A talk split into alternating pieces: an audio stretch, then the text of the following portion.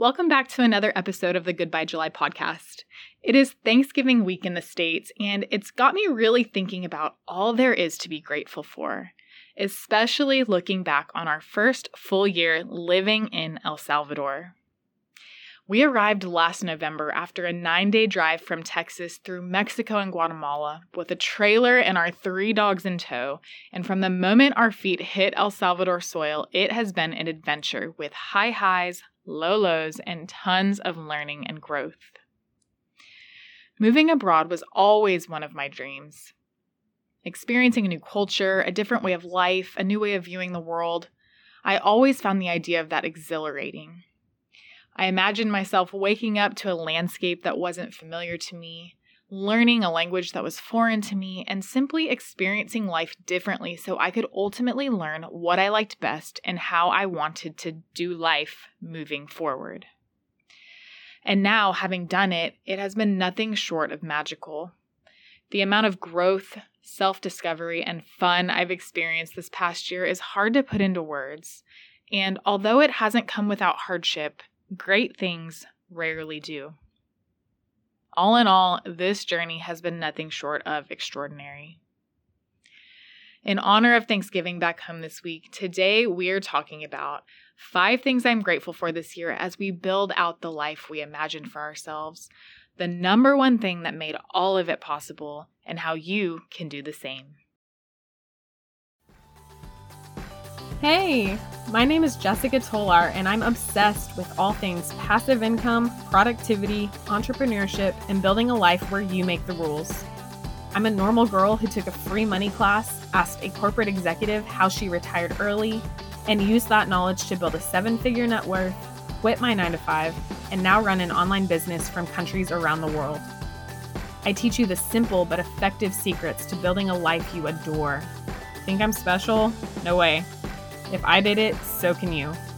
Money, mindset, life hacks, hardship, growth, and planning are all topics we discuss here. Think of this as a weekly coffee date with a close girlfriend where you talk about the finance and business knowledge it'll take to make your dreams a reality. So take a seat, get comfortable, and prepare to be challenged and cheered on while you learn.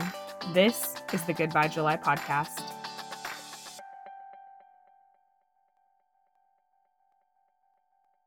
Are you ready to build the exact life you've imagined for yourself?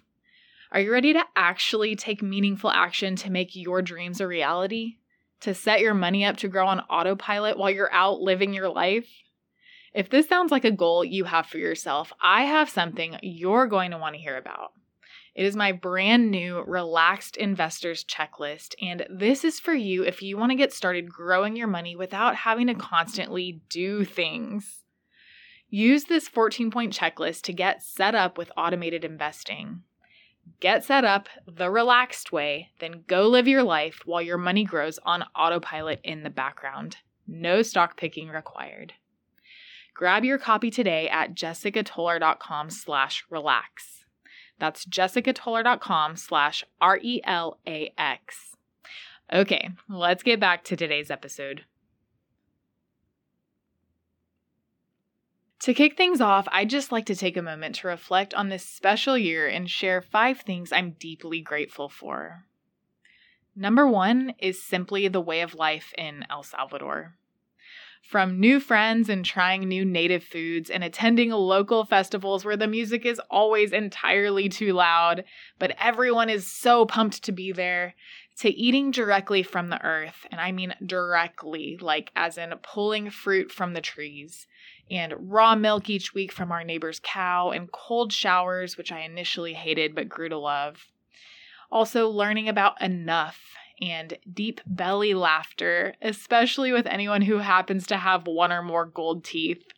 And the street dogs who bring everyone so much joy, and riding my dirt bike in the most beautiful mountains, which is something I never dreamed I'd like doing, but literally feels like the embodiment of freedom. I am grateful for all of this and more. El Salvador is an exceptional country full of kind people with deep wrinkles around their eyes from smiling so much and the kind of beauty that you have to experience firsthand to truly understand. I'm so thankful to be here. Number two, The second thing I'm grateful for is not having a full time job that's demanding my time and energy, especially during this season of life, because it enabled me to fully experience all of the things I just mentioned. There really is something about being present to truly experience something. And having worked full time from the age of 21 to 30, I know that working full time and being physically and mentally present in other areas of life can be very difficult, especially in today's world where we are always connected being able to drop what I'm doing to go to the beach to catch a dazzling sunset or to take an entire day off in the middle of the week to go ride dirt bikes in the mountains without having to tell or ask anyone is insanely liberating. Even going to a street festival starting at 9 p.m. on a weeknight, which we just did last night, and not worrying about what time I need to be at work the next morning. Things like that have made my experience here that much better and I am so grateful for not having to have a full time job that demands my time and energy. Number three, the third thing I'm grateful for is ongoing communication in my marriage, even when it's difficult. In fact, especially when it's difficult. This is something we learned in counseling, and even when it sucks, I'm grateful to see communication as an ongoing theme in my relationship. Despite all the amazing things we've experienced, this year did not come without hardship. If you've ever moved anywhere brand new, then you know what I'm talking about. Moving to a new place with a new culture and especially with a language that we did not know well came with emotional and financial hurdles that we were not expecting, and there was no way to get past these roadblocks other than going directly through them.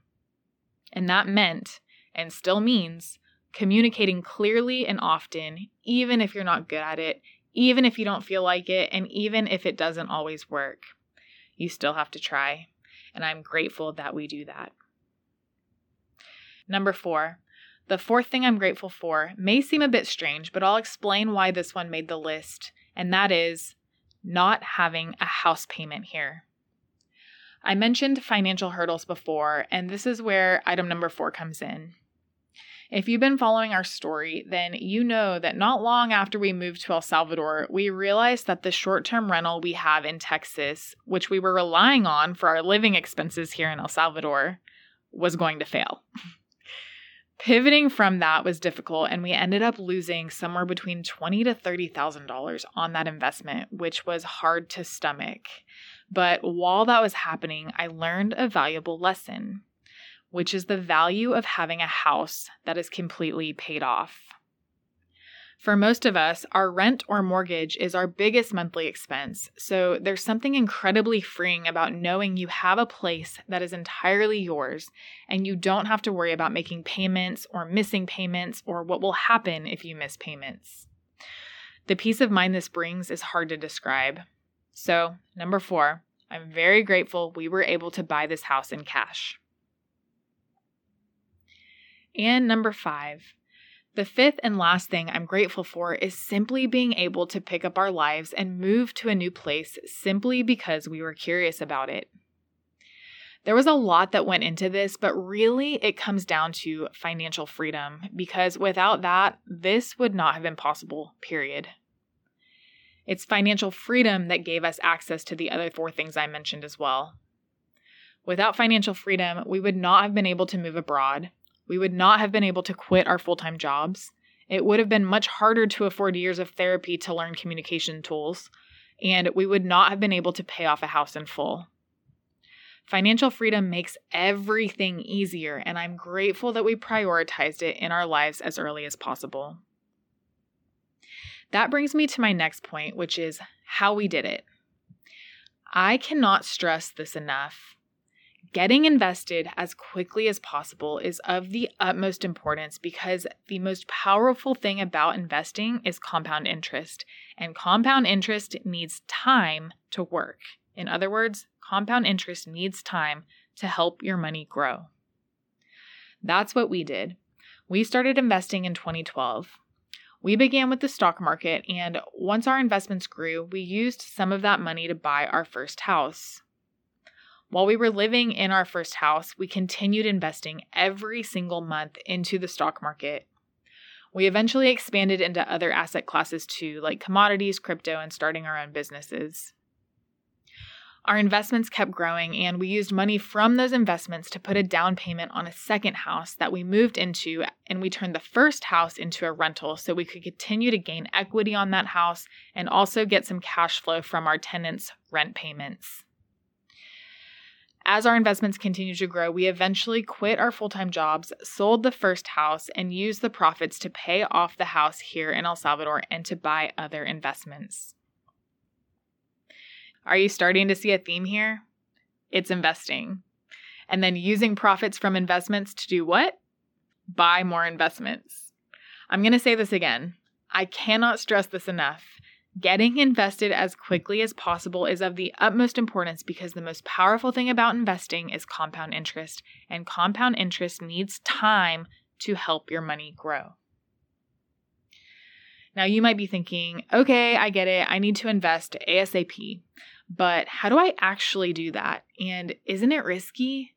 What if I lose all my money? Or I'm not sure I have enough money or time to invest? To which I would reply Number one, I have a straightforward 14 point checklist you can use to get started investing, and you can get it in the show notes at jessicatolar.com slash 033. Number two, the stock market has returned at an average of 10% since its inception. So, in my opinion, it is not that risky if you have an emergency fund and if you are diversified. Number three, if you are well diversified, meaning you have your money spread across a variety of different stocks and investments, and you lose all of your money, that would mean that many of the biggest companies in the country and or the world are failing at the exact same time, which although not impossible is unlikely and in that case we would have much bigger problems to worry about. And number 4, with regard to concern over time or money needed to invest, you can set up automated investing so that once it's set up, it literally takes none of your time, except if you want to update your preferences a few times a year. And as for money, $1 invested is better than $0. That simple truth is worth remembering. Here's the big picture investing is the key it's more risky to not invest because you know with 100% certainty that you are losing money every day to inflation. And once you start investing, you'll realize it's really not that big of a deal. I've learned investing is something we build up to become this big thing in our minds. It's kind of like the dishes. If you avoid them, they build up in the sink. They build and build, and it feels like this overwhelming chore when you finally decide to get around to them. But when you're done, you're like, hey, that wasn't so bad. So far this year, our investments have brought in over $79,000 on autopilot. What could that look like in your life? If you are even remotely interested in investing, which I really freaking hope you are, I highly encourage you to check out my one page 14 point checklist for relaxed investors. This is the most simplified guide I've ever created that boils down how to get started with automated investing from start to finish. So, even if you are not ready to invest right this second, this checklist provides a nice roadmap to show you the 14 actions you need to take from start to finish to go from where you're at right now to officially getting invested. Grab your copy of the Relaxed Investors Checklist in the show notes at jessicatolar.com slash 033. Instead of asking what you've got to lose, I'd like to ask you this. What do you stand to gain? More freedom? More time to travel? To be with your loved ones? Maybe to watch your kids grow? Or even just more time to run out the door to catch an epic sunset? Whatever your desired life looks like, whatever your desired destination, I imagine financial freedom is your fast pass to getting there. And your fast pass to financial freedom? It's investing. Get started today with your 14-point relaxed investors checklist at jessicatolar.com slash 033. Thank you for joining me on this episode of the Goodbye July podcast. And until next time, work less, live more, and keep on chasing your wildest dreams. Congratulations on finishing another episode of the Goodbye July podcast. If you want more, head over to jessicatolar.com slash podcast for show notes and any resources mentioned in today's episode. Don't forget to rate the show, hit subscribe so you never miss an episode, and if you would, share it with a friend. I believe in a world where we're all financially free, so let's help each other get there. Thanks again for tuning in, and I'll see you on the next episode of the Goodbye July podcast.